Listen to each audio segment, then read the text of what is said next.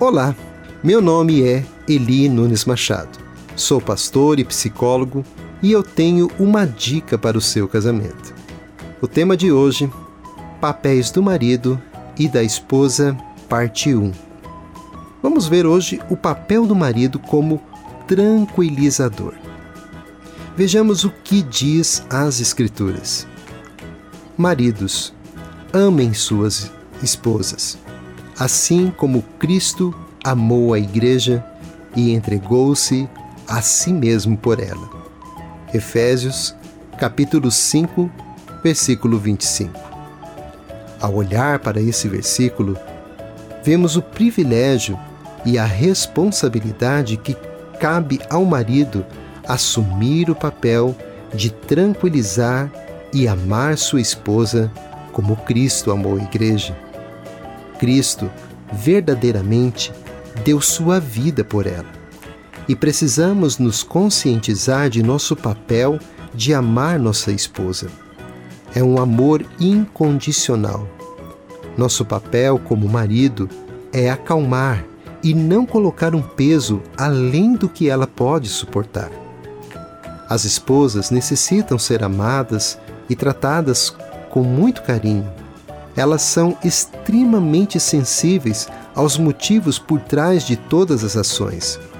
Elas prestam atenção não somente ao que seus maridos dizem, mas também ao que eles fazem. O marido precisa, portanto, tranquilizá-la continuamente, reafirmando seu amor e reforçando a sua fidelidade ao relacionamento através de suas ações. Dizer que você a ama significa pouco se suas ações não dizem o mesmo. Inúmeras vezes recebo casais em meu consultório onde o marido não entende a linguagem de amor da esposa e vice-versa. Simplesmente dizer que você a ama não basta. Vejamos o que o apóstolo João nos diz: Filhinhos, não amemos de palavra nem de boca, mas em ação e em verdade. 1 João, capítulo 3, versículo 18.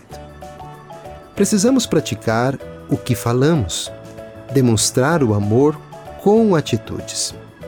Alguém já disse que as palavras falam, mas as atitudes gritam.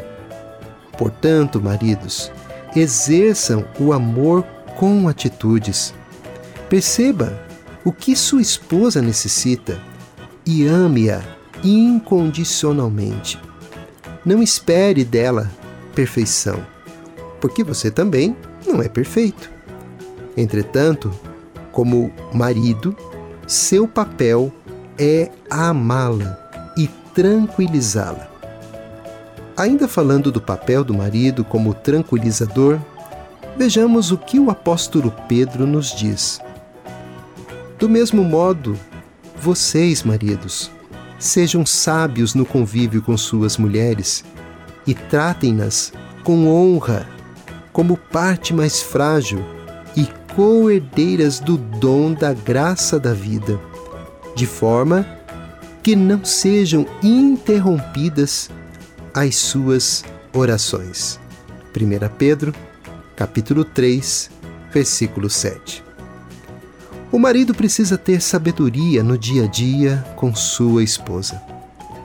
A mulher é o vaso mais frágil. E nesse sentido, precisamos entender que ao homem cabe o dever de proteger e defender sua esposa, ser forte, não se deixar abalar emocionalmente. Muitos homens esquecem que não são mais meninos, por isso deixaram pai e mãe para se unir à esposa e assumir o papel de homem em tranquilizar, acalmar e amar sua esposa.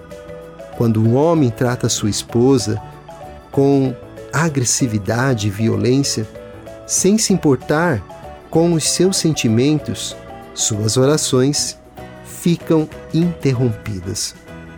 Deus não quer que o homem trate sua esposa com descaso e vice-versa. Caso contrário, as orações ficam impedidas. Maridos, Vocês já se perguntaram por que você ora tanto e não vê resposta de suas orações? Talvez você precisa rever o modo como você está tratando sua esposa. Ela precisa ser amada e respeitada por você. Como homem, precisamos entender que a mulher passa todos os meses por um ciclo menstrual que afeta diretamente no seu estado emocional, causando uma irritabilidade além do normal. Por isso, Deus colocou no homem esse papel de tranquilizar e amar sua esposa incondicionalmente. Vejamos agora o papel da esposa. O papel da esposa como auxiliadora. Vejamos o que diz as Escrituras a respeito do papel da mulher. Então o Senhor Deus declarou: Não é bom que o homem esteja só. Farei para ele alguém que o auxilie e lhe corresponda. Gênesis capítulo 2, versículo 18. Lá no início de tudo, no dia que Deus criou a mulher, Deus já havia determinado qual seria seu papel, auxiliadora. A palavra auxiliadora vem do hebraico e significa arredondar, circundar o papel da auxiliadora não é um papel secundário, mas um papel vital em circundar o marido com apoio, exortação e conforto quando necessário. Ser uma auxiliadora significa tornar disponível para o seu marido todas as qualidades santas depositadas dentro de você capacitando a liderar como ele foi dirigido a fazer e ajudá-lo a desenvolver-se no homem santo que ele foi chamado para ser. Quando a esposa entende o sentido da palavra submissão, que é estar debaixo da mesma missão do marido, ela, como auxiliadora, irá encorajá-lo em sua missão. Veja o que diz as Escrituras.